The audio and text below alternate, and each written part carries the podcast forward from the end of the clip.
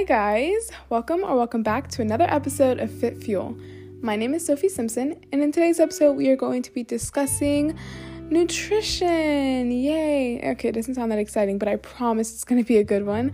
Um, so, we talked about the fit part of Fit Fuel, the title, uh, but now we're going to get more into the fueling, the fueling of the body, dieting, eating, um, and so forth. So, um, first, I want to mention that there's intuitive eating and there's tracking.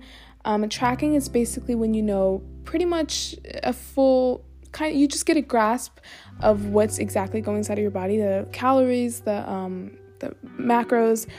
There, you can be super strict with it. You know, you can know exactly everything, or you can kind of be loose with it just to get a general idea. That's what I do. Just gonna throw that in there because um, I'll probably bring it back up later. But then there's intuitive eating as well.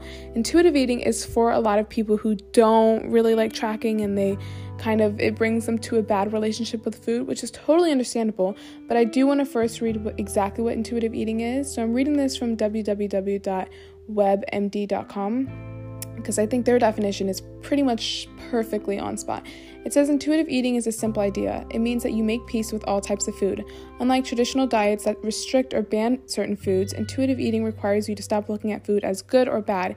Instead, you listen to your body and eat what feels right for you, which is exactly what it is, essentially. Um, I know some people kind of get to a bad place when they know exactly what they're eating and it it's not really the best. And you want to have the best relationship with food as much as possible um, especially when you're weight training. So this will be a more weight training kind of what you should be eating to see and feel results um, which is high protein. Um, you should be eating lots of protein. So when you are intuitive eating if you do decide to go that route um, which i definitely eventually want to start doing but if you do decide to do that, you should really still prioritize protein as much as possible so that you can build muscle, get stronger, um, and so on and so forth. Um, so tracking, there's like MyFitnessPal is a really good app to be tracking on. There's Lose It. There's a whole bunch of apps um, you can literally track. Just put in your food, type it in, um, or you can scan exactly what you're eating, and it'll tell you the macros and the calories. The macros is like the fats, carbs, and proteins. So, I do also want to read to you guys why protein is so optimal for muscle growth. Um, I'm reading this from InBodyUSA.com. It says protein is extremely important to building muscle because of the amino acids, um, which are the building blocks of protein. Um, they help repair and maintain muscle tissue. After a workout, protein helps you recover from workouts because muscles slightly tear because muscles slightly tear during exercise. Sorry. Okay, so for example, I literally just came back from the gym um, about 30 minutes ago, I want to say, and I came home and I had oats, protein oats, proats, which are one of my favorite post workout things, or I'll have it before um, workout, post workout meals. But I literally just put about 45 grams of oats in a bowl, sorry, and then I put like two scoops of protein, um, a little bit of sweetener, some cinnamon.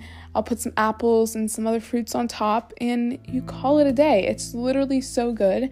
Um, and I do also want to say that it, your protein foods, like I know some people think it's it's kind of gross because there are some foods that are too proteiny if you know what i'm saying um, if you know what i'm saying you know what i'm saying but if you see something that's really high in protein and you think it's too good to be true it probably is too good to be true but like earlier today for lunch i had pasta um, i had Banza pasta, which is higher in protein. And then I took some, oh, maybe I'll drop, mm, that's a secret recipe. Maybe I'll drop it later, but it's really good.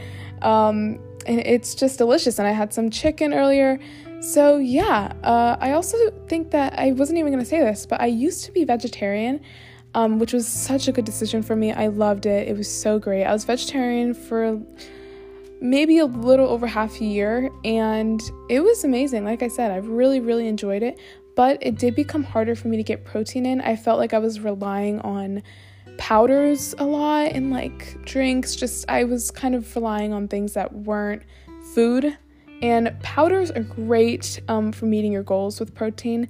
I highly suggest. I have a protein shake every single day because I literally cannot get to my uh, protein goal without it. So, yeah, protein, I mean, powders and all that kind of stuff, they're really good, but you do still want to rely on foods. Foods are the most important.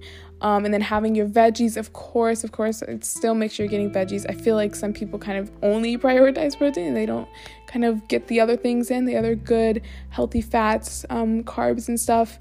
So, yeah, that's that's the nutrition side of building some muscle. Um, thank you all so much for uh, listening. I do want the next episode to be about consistency in the gym because that is also very optimal. So, thank you all for listening. Um, and I will see you hopefully in the next episode. Bye.